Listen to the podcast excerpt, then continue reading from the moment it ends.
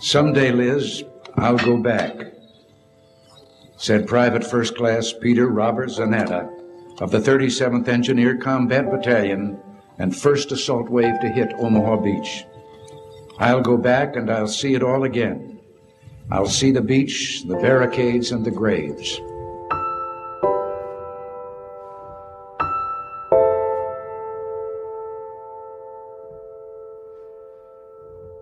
Those words of Private Zanatta come to us from his daughter, Lisa Zanatta Henn, in a heartrending story about the event her father spoke of so often. She tells some of his stories of World War II, but says of her father, the story to end all stories was D Day. He made me feel the fear of being on that boat waiting to land. I could smell the ocean and feel the seasickness. I can see the looks on his fellow soldiers' faces, the fear, the anguish, the uncertainty of what lay ahead. And when they landed, I can feel the strength and courage of the men who took those first steps through the tide to what must have surely like, looked like instant death. And like all the families of those who went to war, she describes how she came to realize her own father's survival was a miracle. So many men died, I know that my father watched many of his friends be killed.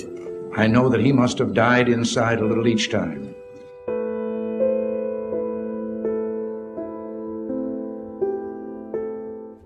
Lisa Zanatta Henn began her story by quoting her father who promised that he would return to Normandy. She ended with a promise to her father who died eight years ago of cancer. I'm going there, Dad and I'll see the beaches and the barricades and the monuments. I'll see the graves and I'll put flowers there just like you wanted to do. I'll feel all the things you made me feel through your stories and your eyes. I'll never forget what you went through, Dad, nor will I let anyone else forget. And Dad, I'll always be proud through the words of his loving daughter, who is here with us today. A D Day veteran has shown us the meaning of this day far better than any president can. It is enough for us to say about Private Zanatta and all the men of honor and courage.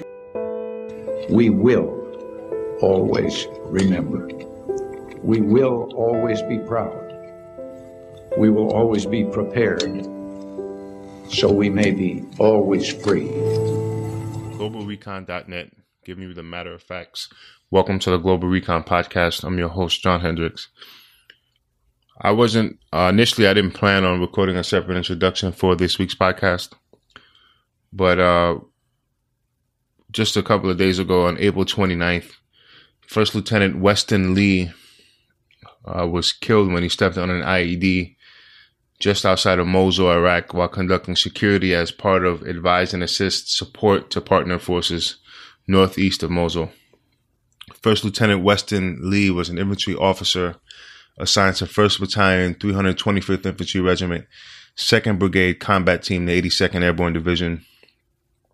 Uh, First Lieutenant Lee joined the Army in March 2015, and following the Infantry Basic Officer Leaders Course, he was assigned to the 2nd Brigade, 82nd Airborne Division as a platoon leader. Um, he, you know, his his death is going to leave a huge absence, and um, a lot of people are affected by it. Uh, there's a really good guy, Army veteran, on social media. His page is Sir Jumps a Lot on Instagram and Facebook. Uh, you could check him out.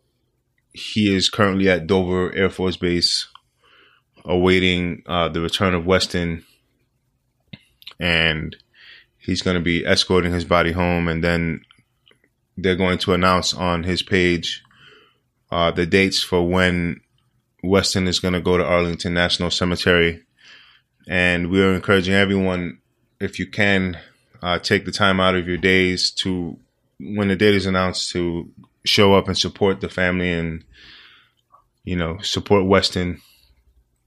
So Sir Jumps a Lot has created a crowdfunding page on youcaring.com. You can go to youcaring.com and just search for Weston Lee, W E S T O N Lee, L E E. I will also have the link for this in the podcast notes on my website. So once the, the podcast goes live, you can go to my website, globalrecon.net, uh, click on the podcast, and the link will be there at the top of the page. And, you know, if you can donate, donate. Uh, this, the money is going straight to the family and they're gonna the army is taking care of the family, so we don't want to have any misconceptions. But uh, what's going to happen is some of this money is going to help fund uh, some of the family to fly out there, and uh, you know, and just for some extra support uh, for the Lee family. So if you can donate, donate, um, share it on social media, and help spread the word. Um, yeah, and and let's uh let's honor the memory of of Weston. So for this week's podcast, me and Chantelle Taylor, the show's co-host, had a conversation with Alan Shebaro. Alan is an Army veteran. Uh, he served in a few different capacities uh, in the Army, and then he finished up his time as an Army Special Forces Green Beret. Uh, Alan kind of had an unusual childhood as his father was a contractor for the U.S. government. So he spent his childhood overseas and then eventually came back to the States and he joined the Army. He was very big in combatives, uh, jiu jitsu, kind of hit a crossroads uh, where he had to decide if he wanted to go pro as a fighter and or uh, become a Green Beret. Uh, so here is the conversation that we had with Alan Shebaro, and we discuss uh, some of his trials and tribulations and what he's able, what he was able to do to kind of come out of his dark space. And a huge part of that is his uh, the foundation that he works with. It's called the We Defy Foundation. When they they do a whole bunch of things, but the uh, the gist of it is that they're helping veterans.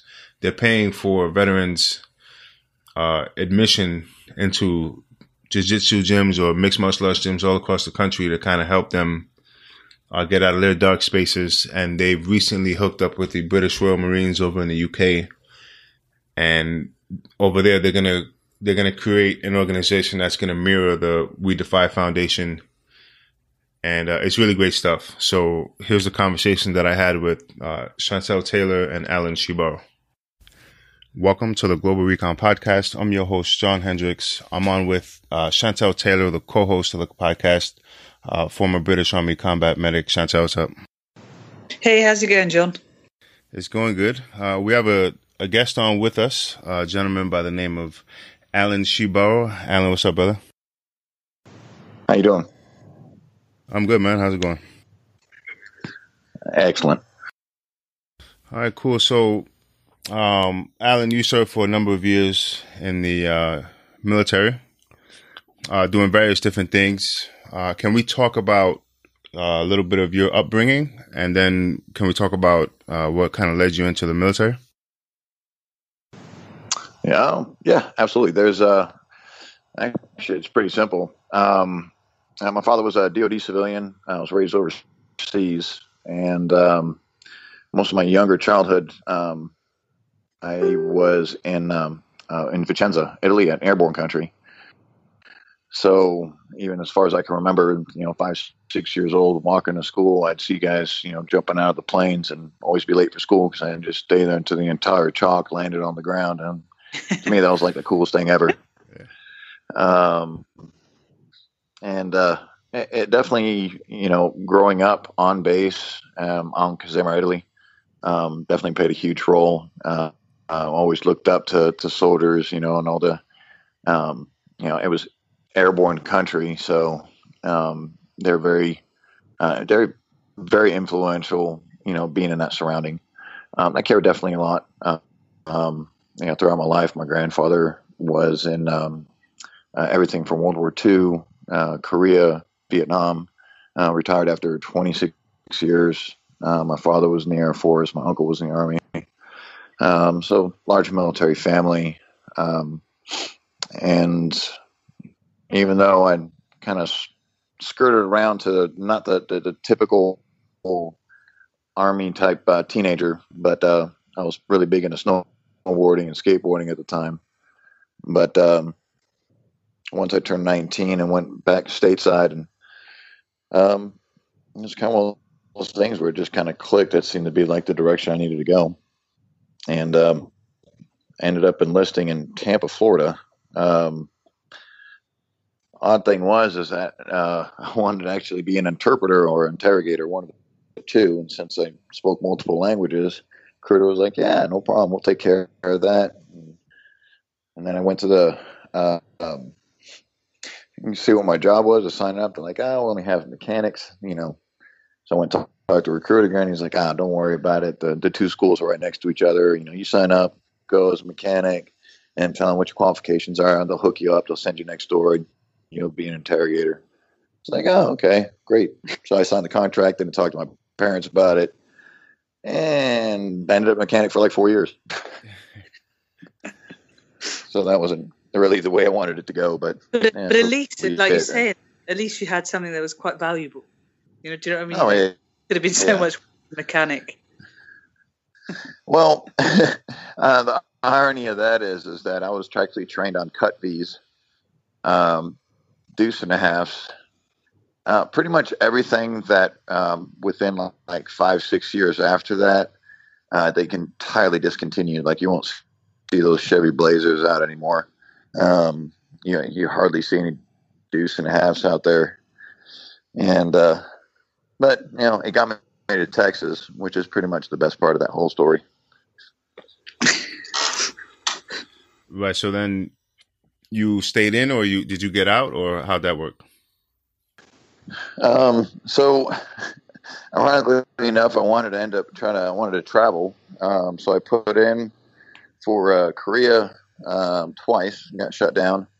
Um, I put in for Kosovo. I put in for um, Bosnia. Anywhere I could go. Um, it was basically at the end of it, so they weren't sending any more people.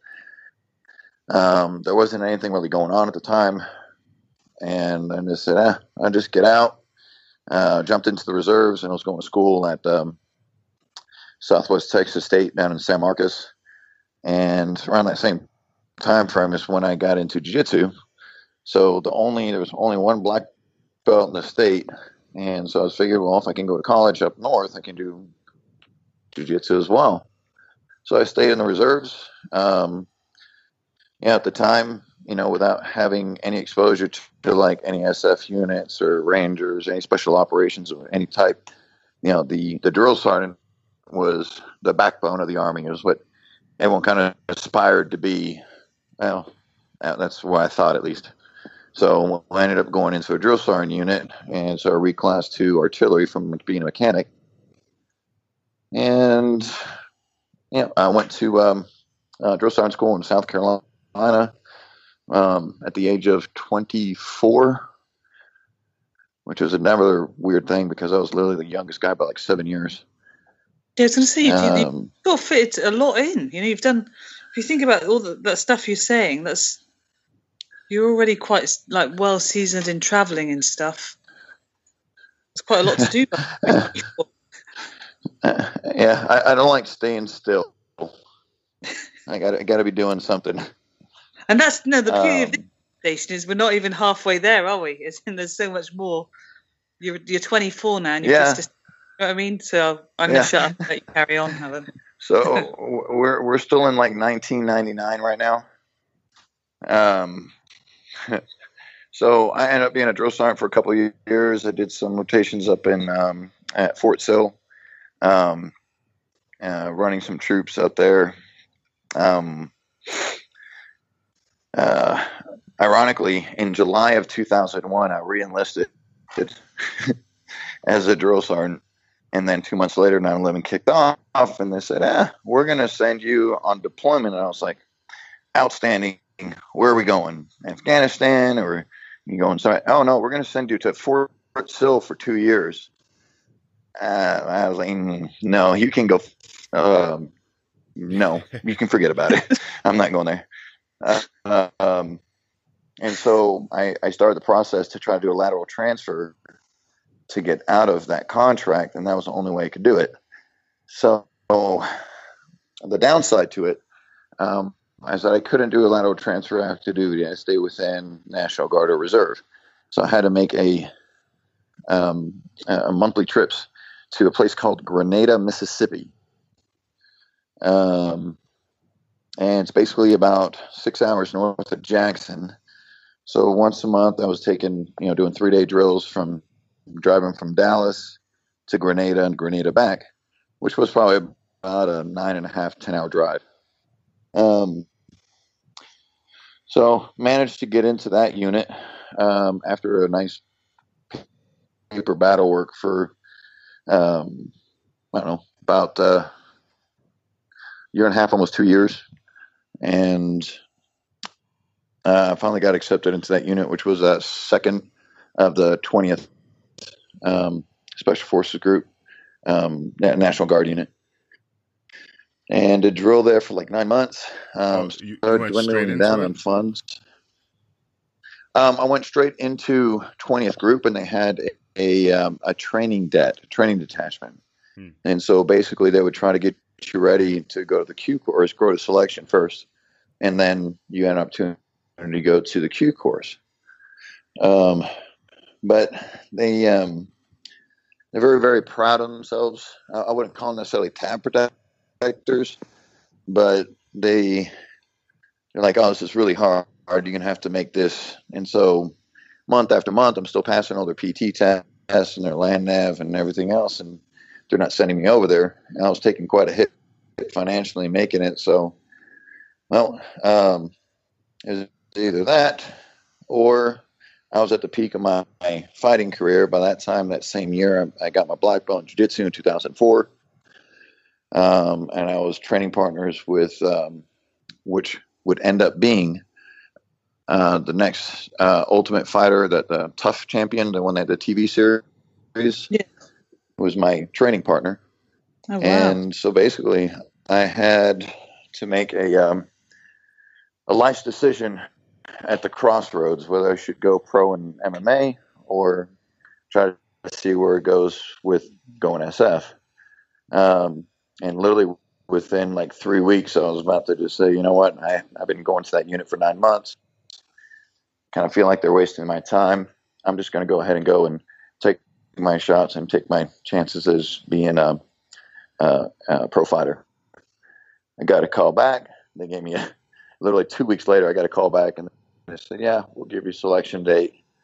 it's like they knew. It's like they knew. I'm sorry. That's almost like they knew. You know, they knew that you'd made a decision uh, to do something else. uh, I, I, I was probably giving him a hint, saying, you know, I'm kind of getting tired of this 20 hour yeah. drive a weekend. You know, just to walk around and be be treated as a a private again, basically, because I'm not, you know, the whole tabless bitch thing. So I'm just like, okay, you know, I get it. You know, a little hazing, I got it, but but you got to at least give me a chance to try it out. So finally, I got through, and um, so I managed to make it through selection, um, and then jump school, um, and then I moved to uh, Fayetteville, and the very beginning of 2005. Um, and I was in Fayetteville all until I got out in 2011. So uh, once I made it, um, I was still on uh, National Guard orders. Um, I met some people when I was training people at the gym. At the time, I had absolutely no, no idea what a CIF was, what these, you know, all these different acronyms were, you know, because they're entirely, it's like civilian listening to acronyms from the military, not having a clue, you know, what CIF and CIF is, you know, two, two completely different things. Um, or eh, it could be the PX for all I know, you know, just different wide range acronyms that I had no idea. Um, but I trained them anyway, and they really liked it. Um, so basically, I got recruited right out of the Q course, which and come to find out later, it's not um, it's not impossible, but it's very rare. Uh, um, and uh, so I got assigned to third group. Uh, I signed into group one day. I signed into group or to battalion the next day. And on my third day, I was on a flight and I met my team downrange. Wow. Oh wow. And and did you go? And how long did it take for you to go from being in third group to third group CIF? Um, three days. Oh, so that was oh that transition happened right away. Okay, okay. yeah, that was that was the kind of scary part. Is uh, I never been deployed before, and not only did I go, go on a deployment, but I wasn't on an ODB. I literally went. Kent Solheim. Um, I don't know if you're familiar who he is. Um, uh, an, an, amazing operator. Uh, he lost his leg. Um, and he was from third group in B2 3. And basically, I was re- his replacement, you know, trying to fill up the, the teams there. Ah, I see. Um, so as soon as I lost, you know, they lost that man, uh, um, and they, they needed a position. That's why they rushed me over to fill up the slot. Okay, yeah, yeah, I see. I, I could see that. Yeah. Uh, so that's pretty cool, man. So, and and th- throughout the entire time as a Green Beret, you were still practicing jujitsu. And no, um, that was the other downside of it. Um, basically, uh, they uh, yeah, don't get me wrong, he's a phenomenal sergeant major. Um, but uh, Tim Kennedy had already started making his name within the SF ranks, you know, because he was still fighting MMA. Seventh group didn't have any problem with it, um, mainly because he wasn't doing as many deployments, and um, he was kind of like the golden child in a sense, you know. Um, and, and the guy's, you know, a legit operator. He was legitimate in the CIF and, you know, a legitimate fighter. So, um, but uh, uh, the B23 CIF had uh, a different view on things. And so I got sat down right in front of the sergeant major, and, and he used to play football. Um, I'm assuming probably the largest man position that you can have in football because he was about six foot five or six, about 265. Oh, wow. um, not a small guy at all, but uh, very strict, very fair. Um, definitely respected him a lot and had a really quick conversation. He said, you know what, we're bringing you in here. You're here to train the guys and get them caught up, you know, and, you know, basically um, how to detain people and um, immediate response drills, um, combative weapons, combative SWAT weapons, you know, this is uh, your job here. You're not to uh, compete. You're not to, you know, go train. You're not. So they wanted me completely out of that because they had kind of risked um, bringing me in so soon, and you know, because I, I, had to go to SFARTAEC and SOTIC and everything else. Right. So yeah. they they didn't want to risk any of that. So basically, like you're you're an operator, you're not a fighter. Get that through your head, or just sign right here and we'll release you to another another unit. So did you, Alan? Did you just um, going back a bit? Did you? How was it? Because uh, obviously, having like been a combat medic and seen how battlefield replacements turn up, especially if a guy that's been hit and you know severely injured. How, what was that like initially? Because that that can't that's not easy just to step into a unit and say, "Hey, you just lost a really good guy that everyone obviously." Do you see what I'm saying? How was that? Um, I'll be honest with you. Um, I was in country for about a month. Um, I really, I was assigned to one, one team, but I, I, really felt overwhelmed and um, un, not educated enough with with the minimal amount of experience and all the experience I had at the time was just training. Yeah. So even though I was assigned to um, ODA three five six, um, I jumped on, hey, do you guys, you know, we need a driver. I volunteer. We need a gunner. I volunteer. Yeah. whatever the position it was that people went out, I, I volunteered for it. Um, so just one of the times was, I'm sorry. You immersed yourself, like is I get that.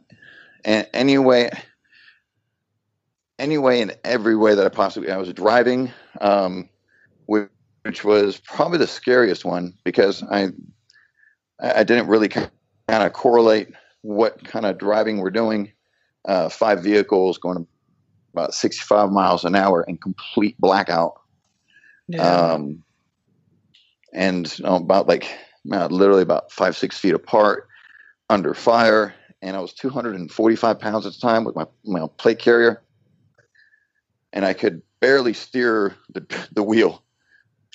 um, so there was a lot of stressful parts about that. Just kind of like, I just didn't want to screw up, you know, yeah. didn't want to be that guy. you had one job and you screwed it up. so that was a big motivation not to screw yeah. up too. So, um, but literally within that first month was actually, I didn't really get to, to meet and, and, you know, develop a, a bond with everybody. One of the guys that, you know, I, I had seen, you know, we started kind of developing something, um, was the first one that I actually seen lose um, while I was in country was uh, Justin Monschke. Um, and it literally, I was one of the guys that pulled him off the uh, pulled him off the bird um, and brought him in. Um, that was that was a very hard reality. First time seeing that. Um, someone that I knew yeah. yesterday, not here today. Um, and, and again, being new at all this made a huge, huge impact. Um, and that's some baptism what, of fire. You know, that's just to, to people listen to appreciate. The, that's yeah, absolutely. Yeah. Um, the the baptism of fire for me was almost um, I want to say about five six days later. Uh, went out on a mission and um, I was literally support um, for one of the cells that was going. Um, basically, if if certain things happened, I was supposed to stay outside. If certain things didn't happen, I was supposed to go inside with the other guys. Um, so we're taking we're on, on Target Road, already hearing the pings on the vehicles, and and again for me, um, I got an overwhelming amount of feelings of you know adrenaline, excitement, fear, anxiety, uh, stress, you know, because I don't want to let anybody down. And so there, it just, it was very, very overwhelming. My heart rate was probably at least two, over 200. Uh, um, and um, stepped out of the vehicle and took three steps forward. I'll never forget this. And I heard a, a like someone had literally taken a whip like an inch away from my ear and, and smacked it. And I saw a, um, a spark on the ground, which was literally about four or five inches away from my foot. and so a round had come by and literally just missed my head and went straight by my foot. And it wasn't, uh, uh, um, it was strange because everything was chaos. There was like blurs of colors, and and it wasn't that I didn't know what to do. I didn't know um, what of the things that I've been trained at do I apply to this situation? Does yeah. that make any sense? Yeah. So I, I, have been trained so much. I just uh, okay. Do I run in with this cell? Do I do return fire to this, or you know, do I go upstairs with these guys? Do I pull security in the vehicle? Do I stay here? Do I just jump on this? Do I? And then this is something I'll never forget. Um, at the time, he was uh, on the teams. He wasn't a team sergeant, but uh, Walker Stephen Booth. Uh, um, yeah. this guy comes running right past me. This is during the this is 2007, and he's running, yelling out, "I'm going to come at you like a spider monkey, boy!" and just laughing his ass off. And I just, and I was literally in shock, going, "This this motherfucker." making jokes in a firefight, you know, rounds going everywhere. But the weirdest thing happened almost instantly, the blur disappeared. I could hear crisp sounds. They weren't like I couldn't tell where they were coming from, and there wasn't traces of light where I, you know I, I was getting like confused. There weren't any halos. There's nothing. It was just everything had slowed down, and I, I kind of like broke the ice in a sense. And I was like, oh, I, I, know exactly what to do. I'm just, when I jumped in with one of the cells, we was returning fire to, you know, as we were going in. And everything just kind of clicked. But it was all based off what Walker had said, because how can you, in a, such a manner like that, and he's still cracking jokes? Well, I guess it can't be that bad. And that was literally my, one like I think it was my fifth or sixth firefight, and, and I'm so so happy it happened that soon because that affected my career in pretty much every single firefight after that. But and and Walker at the time was already a, a seasoned operator. Oh yeah, oh yeah. Um, I think that that was his. Uh, I want to say that was his fourth deployment, um, and he had done two more after that. He did six total, I believe. And just here, yeah, like he, he, had a lot. Of, and his name, you can almost like you can you can visualize his face. Do you know what I mean? That's he's one of those guys, isn't he? Just running around. You know, and people like him are so to every unit. I think they're like gold, aren't they? Yeah, he uh, honestly, at especially in third group, he's definitely one of those you know, um, yeah, you know, legend status. You know, just because it wasn't not just his actions alone, but the actions that he had taken to help everybody else out. You know, always be there for you. Um, he was one of those guys who a lot of people are kind of concerned, you know, have egos, and, you know, job preservation, and he, he, what do you want to know? You know, hey, just come to my house. We'll work on this. Um, hell, I'm one of the guys that, yeah, I'll say this now. Um, my uh, my first try through SFARTAEC, I screwed up. I, I got booted from the course. Luckily enough, I got you know uh, honestly, uh, um, uh, the commander said, you know, I just can't let you into this class. You're invited to the next one. I was devastated, and Walker just comes. He literally, I didn't call him nothing. He shows up to my house, and we start talking for a little bit, and you know, just kind of calmed me down. Next day, he calls me over. It's a Sunday. You know, he's got a family, a wife, kids, and uh, you know, takes me out to the range that he had set up and coordinated with the other guys. And hey, we got this over here. Puts up an entire stress test for me, and basically, he saw me every time that I was like missing off just a little bit. The next time was be more and more and more. He grabs me by the back of my plate carrier, yanks me back, anyone knows, you know, how Walker was, he always talked with a cigarette in his mouth. It's kind of weirdest thing. but he was like, "What the fuck, Shebaro? What the fuck are you doing?" I was like, "I, I thought it was a trick question. I didn't, I didn't know." I was like, "I'm, I'm shooting." You know, like every time that you're you're shooting now, you know, you, you get frustrated because you get one shot off and that misses, and then the next one is worse, and everything else after that just jacked up. He's like, just focus in on that, shake it off. You missed that shot. Once that that round leaves the barrel of that rifle, there's n- nothing that you can do about it. So forget about that shot and worry about the next one. And I'll never ever forget that. My next time through SFARTAEC had a, a 90, 98.9 percentile in shooting. Awesome. Um, but most of all, that that that carried off into the rest of my life when I competed in jujitsu and you know Olympic weightlifting. You know, if I missed one, I just shake it off, worry about the next one. So definitely a lifelong lesson. This sound is going to sound quite crazy, so short in the interview, but it's um, I, you can almost hear like a film. I know that sounds nuts. What do, you, are you feeling that, John? It's almost like you can visualize these scenes, and some of them are, are, are obviously heartbreaking, but some are, are really full of comedy and that's right. and it, it just kind of illustrated the way you know Walker just yeah. you know started telling jokes in the middle of a gunfight. Exactly. And, um, it's interesting because Walker is a pretty known guy, um, and then you know he he was tragically uh, he died in 2011, if I'm not mistaken, right? Uh, uh, April 25th, 2009. Oh, 2009. Excuse me.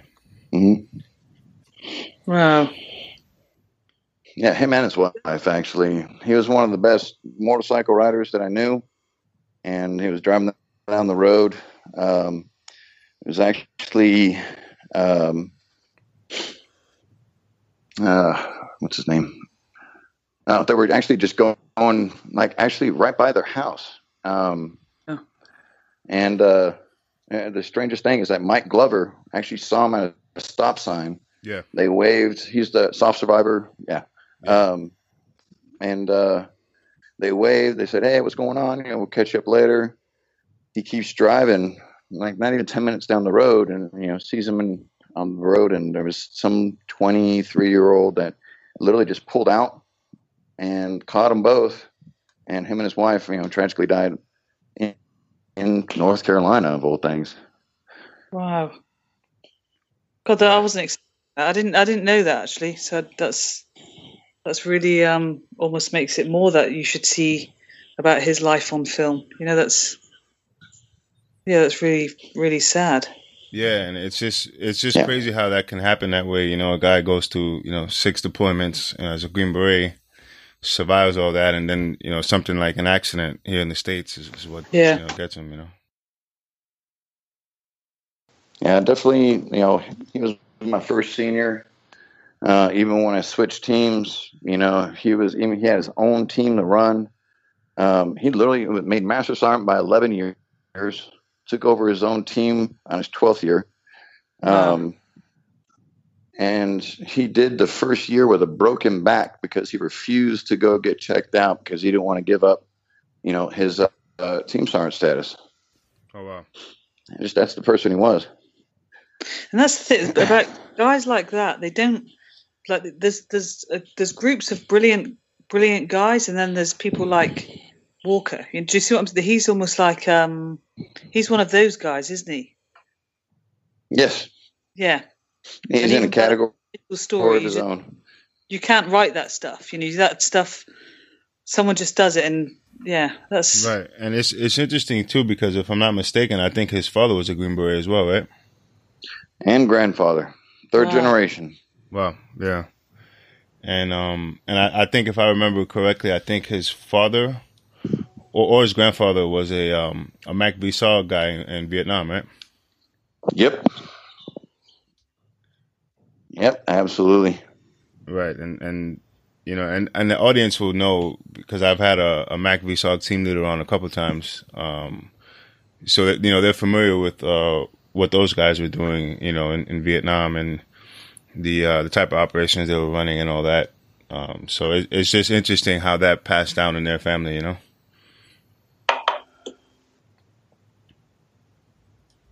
Hey, so Alan, so you hello, hello. Okay, hello? there you are. Sorry. Yeah, I got you. Yep. Hello. Make sure you're still there. Yeah. So, uh, how long after your first rotation in the CIF until the time that you got out of the military? Um, so my, my first rotation was literally as soon as I signed in a group.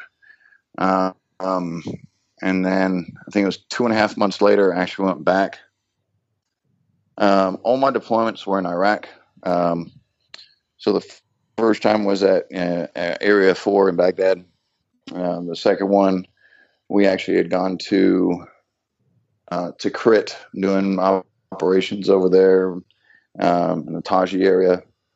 Um, and then they had a a massive spike of insurgency in Mosul, and something I never even heard of. We did a mid deployment deployment.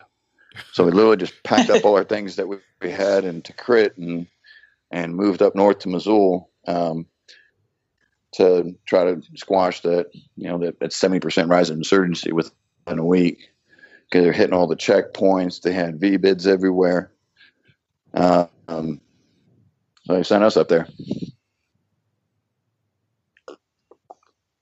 Um, right after that, uh, came back and um, let's see, had about mm, six months um, filled with like training and um, uh, shooting schools, driving schools.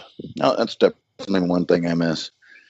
Um, all the different training opportunities were definitely a highlight of you know being back in Garrison. Uh, then I left again in let's see, like August, September. I believe it was, uh, yeah, February uh, 2009 again, or March 2009. And I was out there for like another four and a half months. And uh, Baghdad area again. Oh, so it was just constant rotations, come back home, train, rotate again. Oh, yeah. It was good times. Always kept you up and going. Right. And and for that was actually people, after 2009 it slowed down. Right. Well, I think Iraq, right, Iraq slowed down definitely. And for people who who aren't familiar, can you talk about like briefly just what the CIF is? Um, so basically, uh, within every group, uh, active duty group, first, third, fifth, seventh, and tenth, um, they each have one company uh, designated um, uh, strictly for direct action, hostage rescue are the primaries, um, in the uh, counterterrorism and counterinsurgency realm. Um, um, everybody that's an operator there is at minimum SFARTAEC qualified, which is uh, advanced shooting and breaching school. And then uh, after that, most of them go through SOTIC, which is the, the highest level uh, sniper school that the Army has. Um, And so there's uh, mostly mostly guys that show up there are very seasoned. Um, spend a lot of time downrange, a lot of team time. Right. So, but the one thing that's difference between the, the direct action that like CAG does is um, we don't have other um, agencies, other sources that provide us with mission packages. We actually create our own handles, uh, handlers, and um, send them out and you know gather intel, HUMINT or uh, SIGINT, and we actually create our own mission packages. So kind of like a um, self-sufficient, um, very small self-sufficient unit that's able to do these you know, HVT hits. So in some ways, that kind of again going back to how you actually initially went to that that sort of unit. That's in in in some respects, it was kind of unheard of for someone like you to go straight into that. That was a. Do you know what I mean? Oh, I completely yes, absolutely. You've completely like bypassed the normal the normal track, yes. and that's nuts. And that was probably the uh, the motivation for me to want to get any and all experience because all yeah, these definitely. guys had spent like an entire rotation being a gunner and another rotation being a driver. Um, and so anytime that my team that I was assigned to wasn't going out, I was volunteering for, you know, daytime missions, nighttime missions, didn't matter what it was, didn't matter the position. Yeah. I, I just felt I was so far behind. And the last thing I wanted to be was a liability. I always wanted to be an asset to the team and never a liability. So especially that first uh, rotation, I, I, sincerely lost count of how many missions I got because it was basically, hey, they need a guy. Oh, I'm there, and different teams, different parts um, of that area. Um, even did a, a, two week extent out in Diwania, um, going oh, after some certain guys. Yeah, it was crazy. And and the, and the worst of it is, and like maybe a little bit of a joke of it, you couldn't even draw on that those ten hour um, drives that you were doing back in stateside, could you? oh, miserable. Did you sometimes wish that you? I know, I know you would never. Clearly, you're never going to say that because that's probably the best job in the world. But did you ever just think, why didn't I just stay, stay doing something else? um, I'll be honest with you. I'll never forget this. Um, you know, one of the rotations that I had, I remember. Uh, I mean, it was, the irony of this, it was literally one of the longest missions um, that I had ever done. And for even most of the guys that were out there, they're like, this is like in the t- top three longest missions because we we did a a, a really good hit on a house. We gathered a lot of things and we got gathered a lot of people that meant a lot. And they led to follow ons. I'm like, oh, well, if his brother is here and he has this, then we've got to go over there. I've never, you know, the you know two three follow-ons, you know, most. You know, you do five. That's that's crazy. Five that we did night. nine follow-ons. Oh wow! Nine. Not nine follow-ons. I mean, it was almost an 18-hour mission, and it was just, uh, and we were running so short on people, space in the vehicles because we only had five Strykers. Um, I mean, it was absolutely ridiculous. I remember just getting back. Um, sure. It's like we left at um, um, probably like almost, I want to say almost one o'clock in the morning, um, and then got back um, literally like that. N- the next day around nine, uh, one of the vehicles even got stuck in the freaking desert. You know, the the Strykers, you know, in the sand. Oh, it was just miserable, caked in sweat, dirt, stench.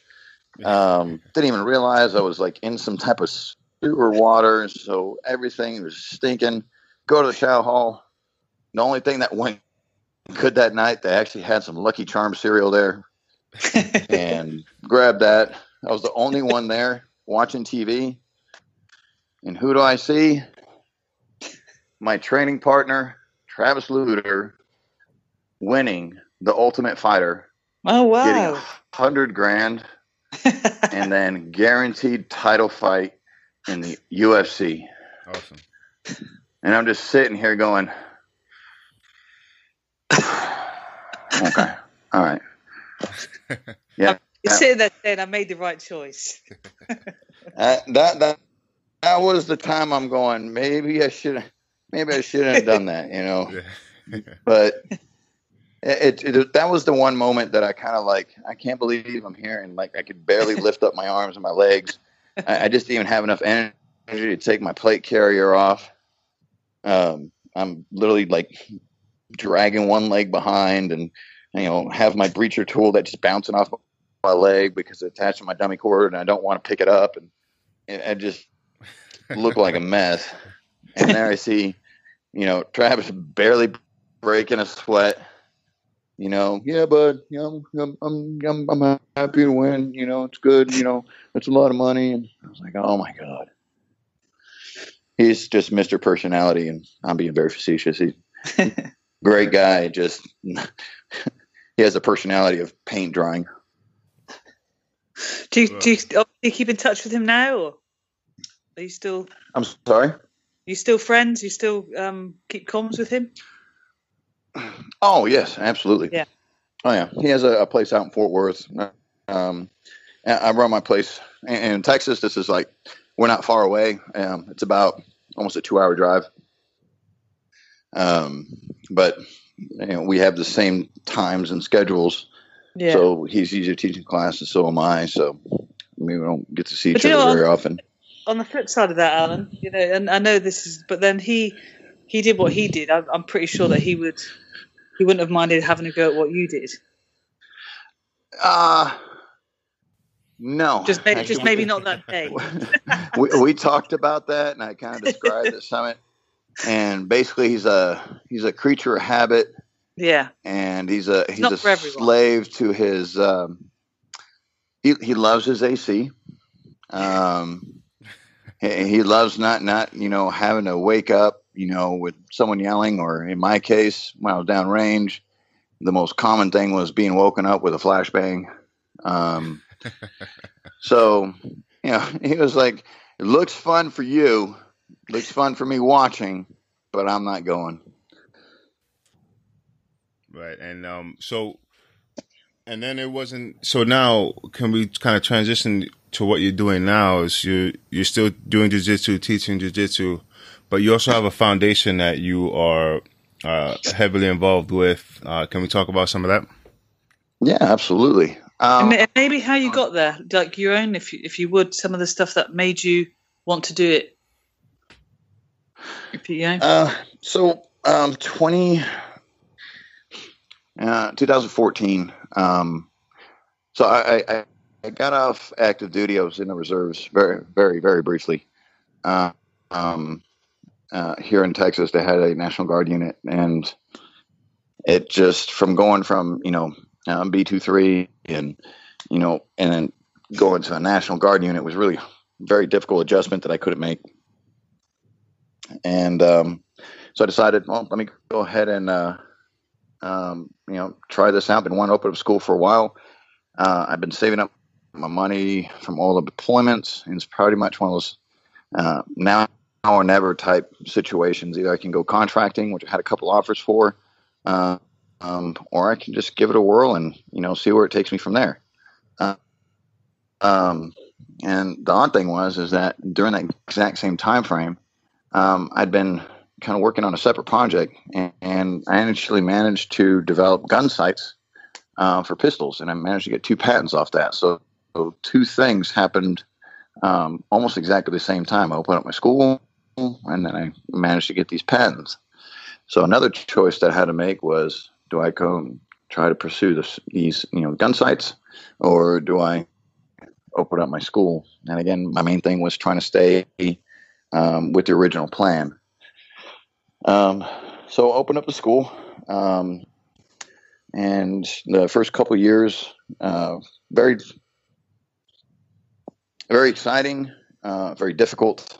Um, uh, pretty much, I lived in my my office at my gym uh, for about two years on the couch uh, because I didn't have a plan B. I didn't want a plan B. I wanted this to work, and it was one of those things where you know I give it my all, one hundred percent, and then if I do fail, I can at least say I did. But I wasn't going to give up easily at all. Um, so during this time frame, um, I started realizing things um, and not understanding why. Um, I'd been on, on, Ambien. I've been prescribed Ambien since 2006. Um, and this is all from from the army when I was at Bragg, and they were giving it to me to give me 38 at a time, take one every night. So I was taking one every night for years. Um, and then I got into Adderall, which was actually the Adderall thing was a great thing. Um, well, as long as you stay within what they prescribe you.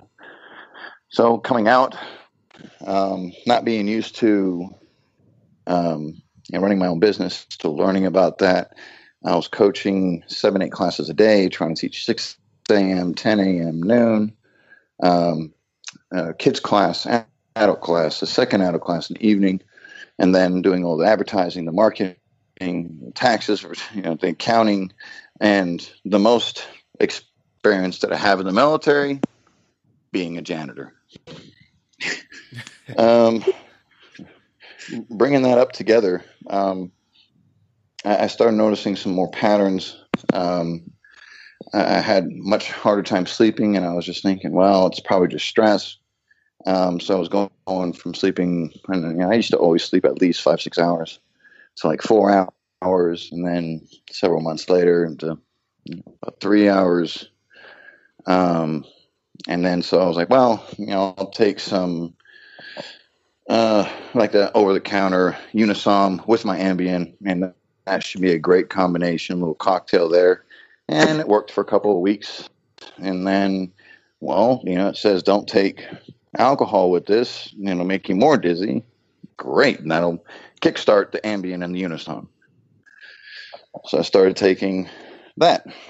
And it turned in from one beer to six to 12 to 15 and I was sleeping maybe an hour a night, um, then teaching. Um, and then the only other thing I could think of was working out. So I started lifting um, even more, um, not just when I coached and was working with my students. Um, I was lifting two, three times a day, trying to like, you know, you know shake it off, get it out of your system, and um, things just progressively got worse. Um, then I started getting injured uh, because I wasn't going to sleep. Uh, my mental acuity wasn't there. Shit, uh, shady. Uh, been trying to get a hold of the VA. VA was, well, this is before they even got busted out on anything. But it took me literally about three years to finally get into the VA uh, system. And um, what I didn't know was um, what I what I had been going through. Um, I refused to believe that you know I was depressed. I refused to believe I had PTSD because I, I did a lot of self thought and you know deep thinking and trying to figure out. Well, I, I don't regret everything, anything that I've done. I have no remorse for the things that I've done. And it was either, you know, they're going to get down or the guys to my left and right are going to go down. And I'm never going to let that happen.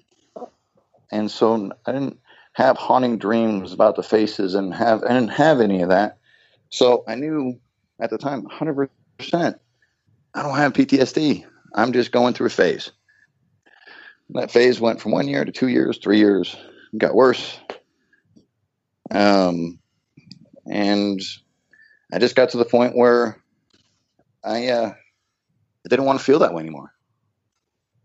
I just got tired of feeling that way. Oh, I, I don't know, like sleep deprivation after a while, the only thing you can think of is all I want to do is sleep. I just want this to go, go away.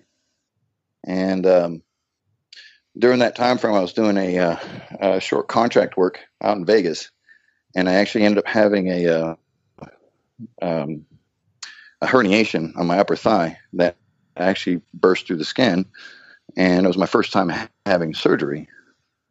So I uh, went immediately back home.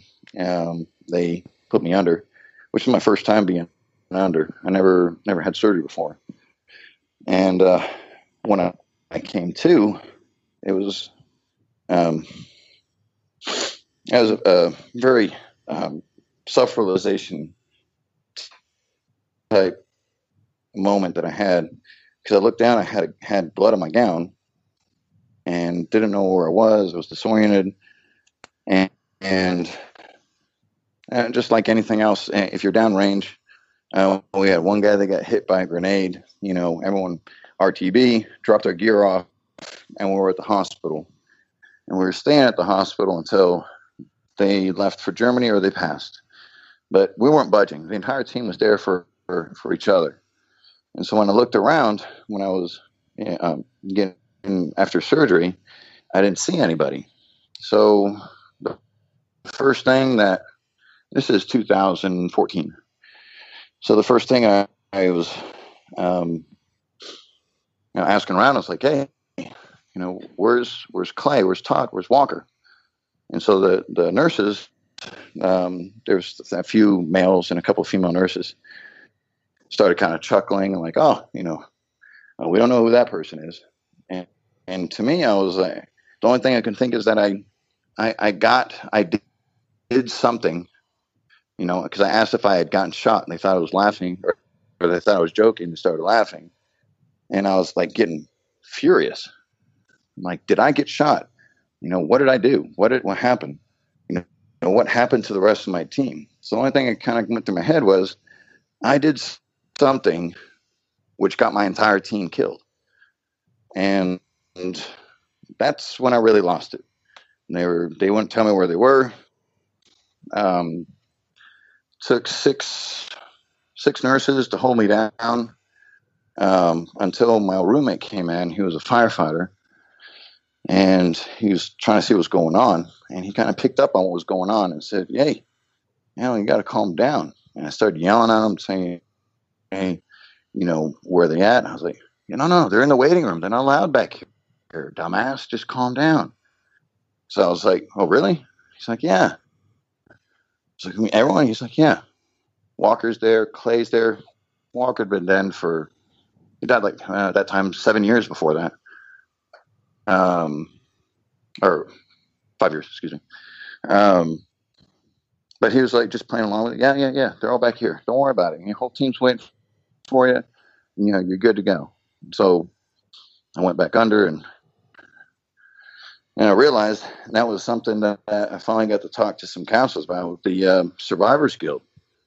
Um, I, and everything that I was thinking of is, you know, if I would have taken, you know, one step to the left instead of two to the right, or taking three shots instead of one, you know, or, or volunteered to go on this deployment instead of this one, or something I could have done that would have allowed me to prevent, you know, the people that I was close to, you know, losing their lives.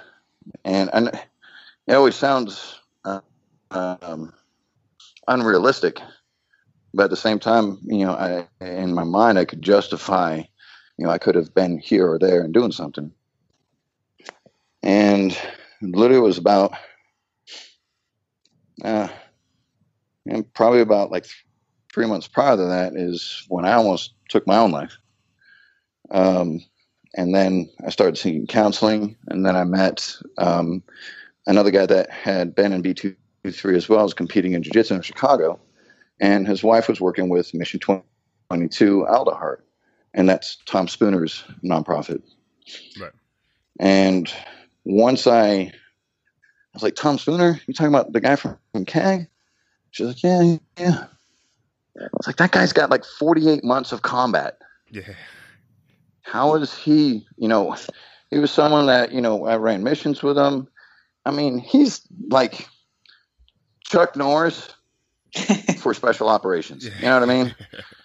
And so to hear that he had almost done the exact same thing, you know, he actually attempted it more than once.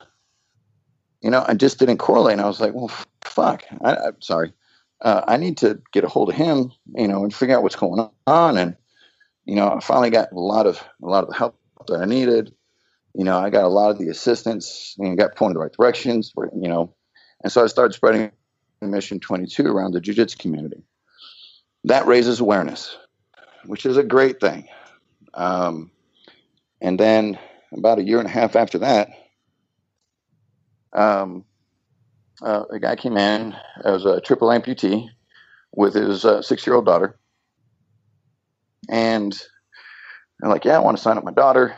And I was looking at him. He has kind of like the camel cap on with the Velcro patch flag. Like, were you, you know, prior service? He's like, yeah, I was in the 82nd. I was like, oh, I was at Bragg too. So started talking for an hour and a half, two hours. You know, the whole no shit there I was stories and um, we just kind of clicked it and, you know, started getting along really well. And I asked him, you know, you ever done, you know, thought about training? He's like, well, you know, I tried it before and they were real happy to take my money, but they really couldn't care about, you know, if I had to adapt to things.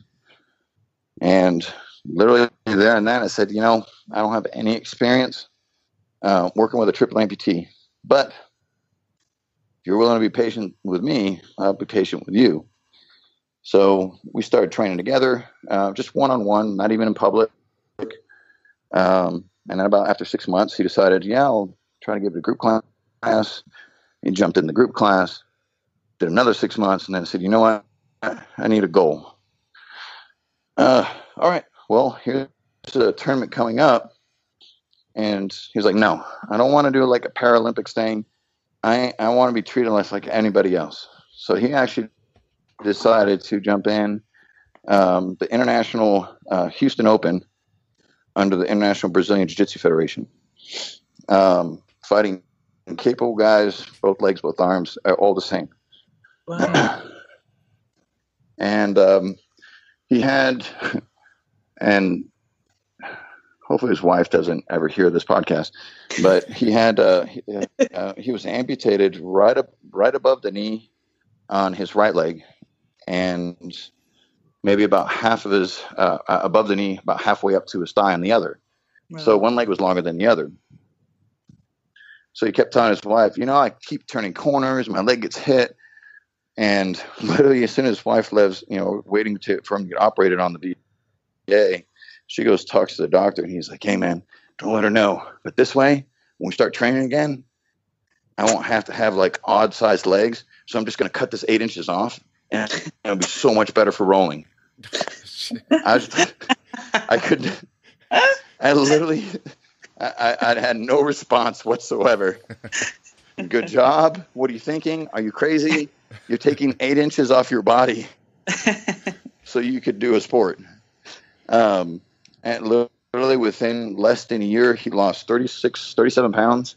Uh, he's competed in two other tournaments. Um, uh, he, I mean, looks phenomenal, feels phenomenal. And so we decided, you know what, let's do something like this for everyone else. So what we do now is we um, we do two things specifically. Um, we we start out with um, creating training facilities. So you know, there's a lot of politics in jiu-jitsu because different flags. You have Alliance versus Gracie Barra. Um, you have I mean, all these different ones. But the one, one thing that really worked out is that once it became to the veterans, they didn't care.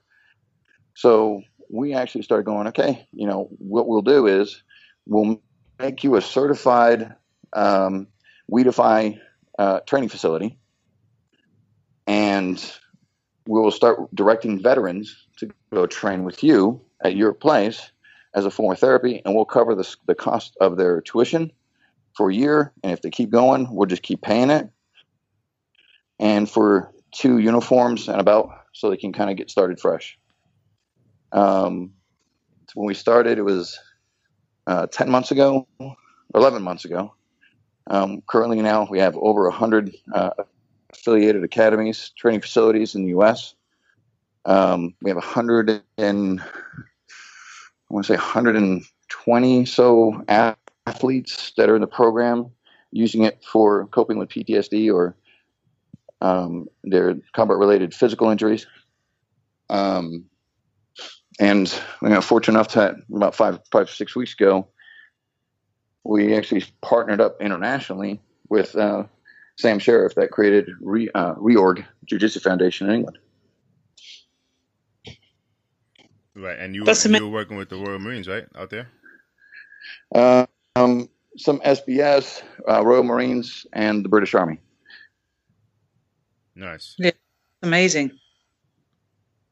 I'm still in shock from your story, by the way, and I know, you know, don't please don't um, mistake like the silence for.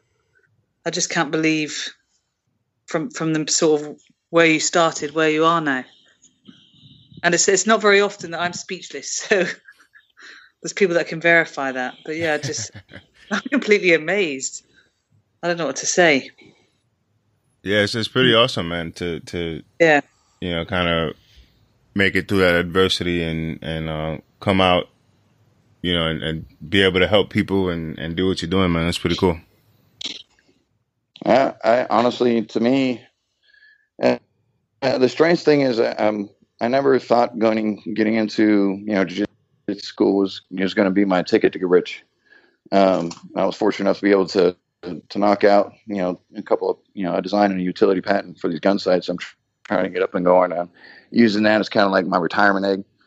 But yeah. um, when it's when it came down to We Defy after like just a few months, and kind of sat back and just kind of realized this, all the shit that I've been sorry, all the stuff that I've been into, um, all all the people that I've lost that I've cared about, um, all the ups and downs, and you know, I, I just like to say, you know, there a common saying in the army, you know, I love my job, but I hate the army.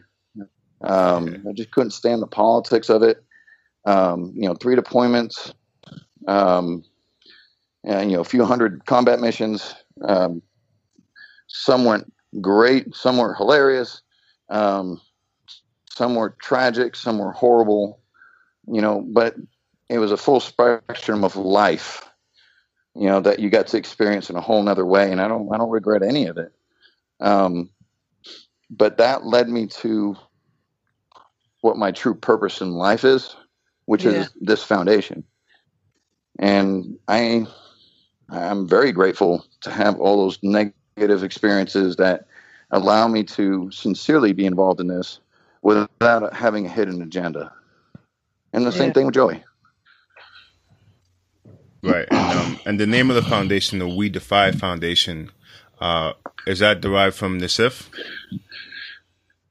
Um, actually, um, so uh, Nous Défions was is is actually what what they use uh, for um, the CIF. Right. So we decided to just use We Defy the English version.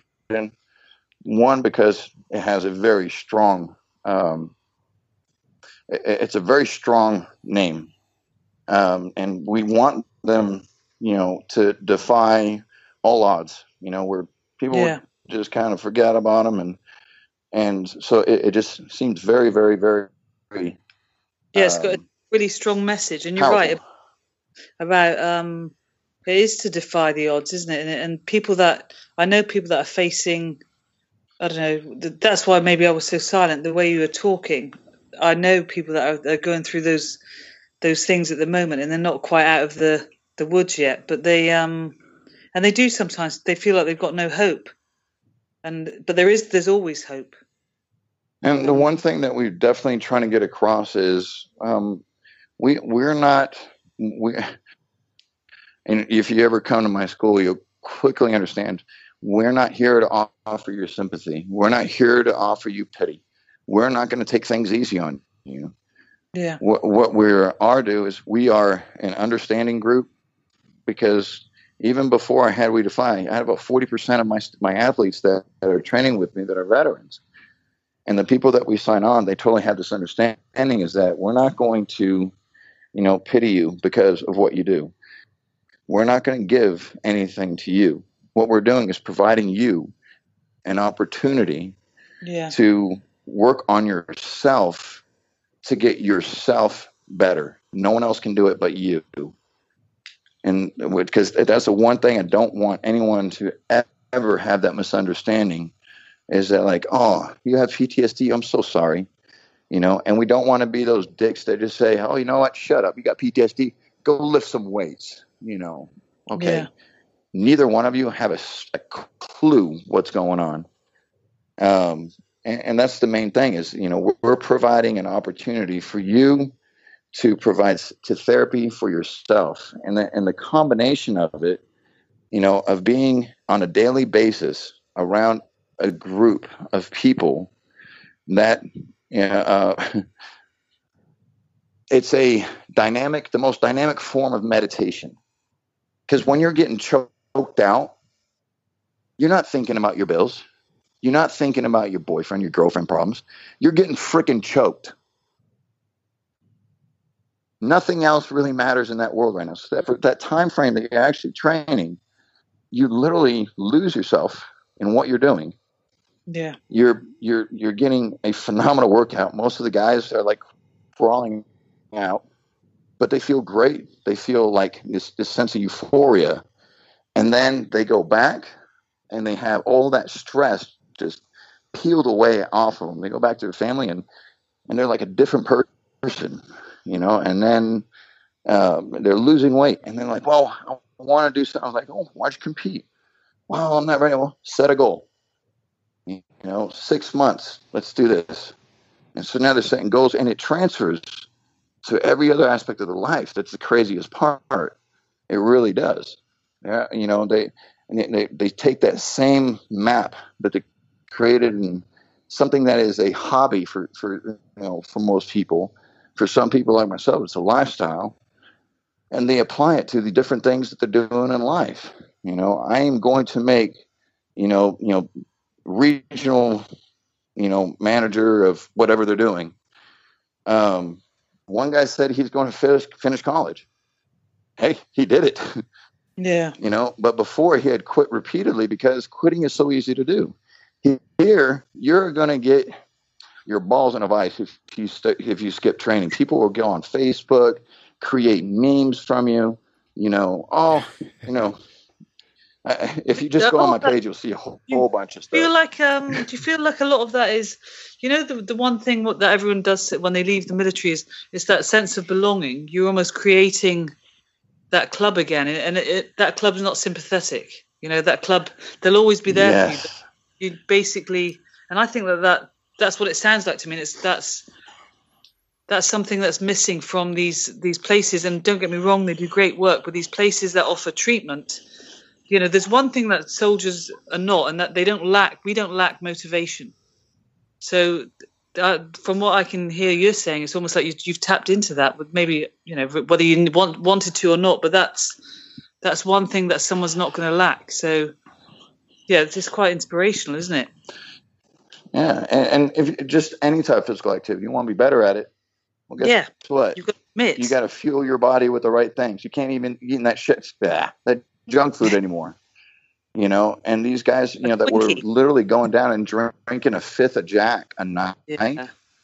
You know, they're showing up the next day, and they I had guys puke repeatedly, and I was like, man, you know, I, I guess you got had a cold or something, or you're sick, you know. And I was kind of looking at him like, and I'm just kind of raising my hand like he's drinking something. And I was like, yeah, you, got you sick or something? He's like, yeah. I'm like, guess what? I'll see you here tomorrow. Try doing it without it tonight. And because he was rolling so hard, he literally went home, slept like a baby for the first time without drinking any alcohol. Shows up the next day. His his not only did his demeanor change, but physically his skin tone had changed. It yeah. wasn't like a palish paste, you know. He actually looked almost human. And then he rolled out. I was like, look at that. We just rolled for 20 minutes straight. Yesterday, you puked in my corner, which I had to clean up. Thank you, by the way after six minutes. you know, and they they see it's a it's a physical change that they're uh, that's tangible. They can see it. They can feel it, and and that I think is probably the the most thing because everyone wants that instant gratification. Well, guess yeah. what? that was the one example that I can I can honestly give. That's it's as close to instant, you know, uh, that you can get. And how, when you came over here to the UK, you know, how was it all received? Were they quite excited? It, I imagine they would be. Oh. So uh, Sam Sheriff was the main contact I have with uh, 30 Commando, um, 30 Marine, 30 Marine Commandos. Um, oh yeah, three. We've been corresponding for a while. Yeah. Yes. Um, yeah. And I truly, um, and, and the weirdest thing is, is that he brought us out there to the barracks. Um, we talked for a long time. We had, um, uh, and very, very similar, extremely similar lives. Um, you know, he was, you know, in the, you know, 30 Royal Marine Commandos. I was, in, you know, Green Berets uh, with third group. Uh, he'd been to combat multiple times, lost people. That's a common thing. Going yeah. a little bit more deep, um, he had, you know, lost his father to cancer. Um, I had lost my father to cancer just like a month before I went, went there. Um, and then, you know, he had one friend of his who was a triple amputee, and he was a PT specialist or a, you know, uh, a physical trainer within the Marines. I forgot the name though, but um, he basically retaught him how to swim, um, and then was trying to get him in jiu-jitsu, which sparked, you know, getting contact with me. Yeah. So we had all these things that were just um, literally just almost identical. Wow. And he was he was very passionate about it. He just didn't know. Okay, well, how how did you do this? I said, here, and literally, let's get together. I know you're in London, but I'll find a way out there. And um, another um, veteran named Chris Haueter um, who's one of the Dirty Dozen, meaning he was one of the first non-Brazilian Jiu-Jitsu black belts in history. Um, coordinated this trip. I said, let me just tag along. I'll pay my own way. So I got to meet him. We spent hours just talking about logistics and different things they could do and how they can branch out. Um, they had such an overwhelming amount of support, not only from from the outside, but from within uh, within the command. Um, so it was very easy to kind of like, okay, well, here's where it's set up for this, and this is what I did for that. Um, and, and we, we're still corresponding at least on a weekly basis um, and, and, trying to create projects for the future, uh, different things that they can do, we can do, and um, it, it's phenomenal partnership. Um, yeah, and I'm I'm so, I'm so pleased that you've that you've got here already. You know that it's already here because it is. It's just hearing about it and and knowing just the, the past couple of weeks the people that I've been chatting to. I know that something like this is going to be. Um, I don't know. It's, it's almost like it's fate. It's, it's a strange. I'll tell you about it when you come again. But it's the strangest thing. But it's amazing. It's a good thing. Uh, truly, absolutely. I I can't agree with it more. Yeah, it's all good stuff, man. So, Alan, if if uh, anyone listening is interested in uh, checking you out or or checking out the foundation, Uh, where can they go to do that? Uh, yeah, very easy. Actually, we have a, a, website up right now. It's under We Defy Foundation.org. Um, if you uh, find me on Facebook or uh, Instagram, whatever, I can easily redirect you to that. Um, I don't, I'm not sure if they have Facebook set up. I know Instagram set up for Sam for the, the uh, British counterpart uh, on Reorg Foundation or, or RMBJJ, the Royal Marines Brazilian Jiu Jitsu. Um, and and again, we we pull together some of the best talent in the nation and coordinate them all, and we do seminars um, in all these different various places. The money that we make um, goes straight back to the foundation. Um, I literally just got back from Philadelphia um, last week um, where we did a fundraiser for Mission 22. We had some of the nation's top black belts. Um, so it's it's a fun get together. Um, people love coming out. Um, we got one coming up May 20th in Fort Lewis. Um, so a lot of different ways of getting involved, um, whether it be corporate sponsorship, individual, just want to get a shirt. I'd love to send you guys, you know, some apparel, and hat, whatever you guys need uh, after the call, just give me all your information. More, more than happy to send some out. Awesome. Yeah, yeah, for sure, man. Um, I, I, wanted to ask you something. Are you? Do you know a guy who's a, a former 18 Delta, and I believe he was a fifth group CIF guy uh, named Mark Belden? Hmm. He, he, I know he was an instructor at SFARTAEC. Uh, I'm not sure exactly when though, but so the the weird thing is, is since I got like recruited straight out of the Q course to the CIF, and the our CIF company wasn't even with third group; it was off base. We had our own little compound. So unless I went to schools with these guys, you know, training deployments, or they were in the CIF, I don't really know that many people even from my own group, um, unless they did jujitsu as well. Okay, yeah, I asked because he's like a like big combatives guy. He's out in um, where the hell is he at? Is he in Utah? I forget where he's at. He's he's out somewhere like on the West Coast, um, and he he does like he's big on combatives and everything. And uh, so I, I was just now curious. I do know um, Don um, uh, Donnie Bowen. Um, he actually has a place right outside of Campbell and was he was in fifth group CIF at A15. Um, great guy. He's actually a We Defy affiliate as well. Um, has a place like right outside of uh, Campbell. Um, yes. Okay. All right. Cool. Um, hey, Alan, I'm going to check someone's Facebook I'll, for a while. I'll, I'll get your um, details because until obviously for when you come back over to the UK, and um, it'd be good to meet up when you do. Absolutely. Yeah. Be pleasure. Just to hear more of your story. It's uh, yeah, I'm, I'm completely quite blown away actually by that that story. Yeah, definitely. It was it was great talking to you, man. Um, I just want to thank you for taking the time and coming on here.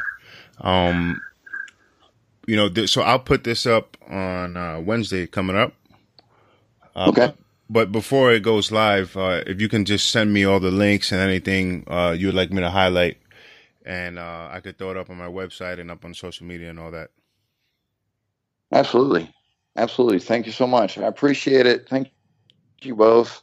Um, Thanks. This is this is a huge huge honor. Um, Eh, I know it has many people we can reach from there, and, and that's the main thing we're trying to do is just let people know that there is something out there that you can actually do on a daily basis for days, weeks, months, years, and all over the nation. You know, they're pretty much using that as kind of like every affiliate to, hey, I'm going to go on business to so and so. Does anybody in Fairfax? Yeah, we got We Defy Foundation there. Go over there, and they they welcome all in and with open arms. And so it's actually taken an, uh, another you know course of action where uh, it's gone above and beyond what we ever thought you know that that camaraderie would be like. So yeah, but, uh, you know, absolutely. Thank you so much. No, thank you. All right, brother. Talk to you. Alan really bounced back from his survivor's guilt and his bout with uh, PTSD, and he did that. Uh, a lot of it is he credits to his uh, jiu-jitsu and, and his willingness to, you know, tackle the issue and accept it and, and work on it. And, you know, I'd hope that anybody who's listening, any veterans, uh, combat veterans who are going through this, you know, in the UK, in the US, uh, Australia, any of the Five Eyes nations, you know, you, you can accomplish this. You can overcome it. And, you know, Alan is, is proof of that. And, and so are so many other veterans, you know, combat veterans who had gone through a, a whole lot and are, are now, you know, on their feet and, and doing well. So, uh, you know, with that, we'll close out this week's podcast. Once again, uh, rest in peace to First Lieutenant Weston Lee, who was killed on April 29th, uh, just outside of Mosul when he stepped on an IED. Um, a good friend of Weston's, his social media on Instagram and Facebook is Sir Jumps a lot. He created a You Caring crowdfunding page for Weston. You can go to youcaring.com and just search Weston Lee, W S T O N L E E Lee, and the page will come up you can donate if you can, uh, share it on social media, and um, I'll also have the link for it on my website on the podcast notes for this episode. You can check it out there. Uh, my website is globalrecon.net. My Facebook account is FB My Instagram account is IG Recon. The second account is Black Ops Matter, and I'm also on my friend Chantelle Taylor's account uh, from time to time which is uh, mission underscore critical. Check it out. Uh, Chantelle's Facebook account is Battle One, the memoir of a combat medic in Afghanistan. She wrote a very good book, uh, and it's called Battle One, the memoir of a combat medic in Afghanistan. You can get it anywhere books are sold. Uh, Amazon.com is probably the easiest place to do it. Um, share these episodes with your friends and family. Subscribe to us uh, on iTunes. Uh, and that way it'll help us stay at the top of the government and national categories. And um, we have some good episodes lined up for you guys. And we'll see you in a couple of days with another episode. Peace.